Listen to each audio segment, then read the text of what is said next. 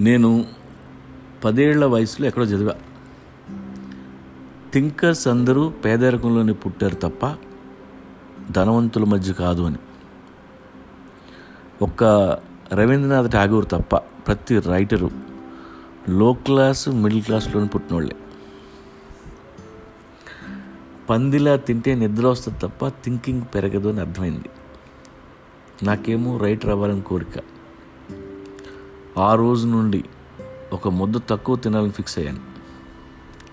అప్పటి నుండి ఇప్పటి వరకు ఇంకొంచెం తినాలి అని అనిపించినప్పుడు కంచం దగ్గర నుండి లేచిపోతాను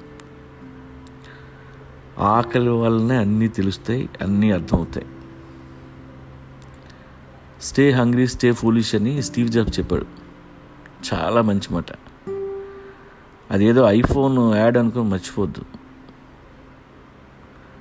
అది ఇది అన్నీ టేస్ట్ చేద్దామని గొడవలో పడి బఫే మొత్తం తినేయద్దు. అక్కడ ఫుడ్ స్ప్రెడ్ ఎంతున్నా ఒకసారి దాని వైపు చూడండి. మీ బాడీ చెప్పుద్ది ఏం తినాలో. లిజన్ టు యువర్ బాడీ అది చెప్పింది తింటే చాలు. మీకు ఆయుర్వేదం తెలియనక్కర్లా స్టమక్ స్టమక్ అప్సెట్ అయింది. అడవిలో ఉన్న ఆకుల వైపు చూడండి. ఏ ఆకు తినాలో మీ బాడీ చెప్పుద్ది.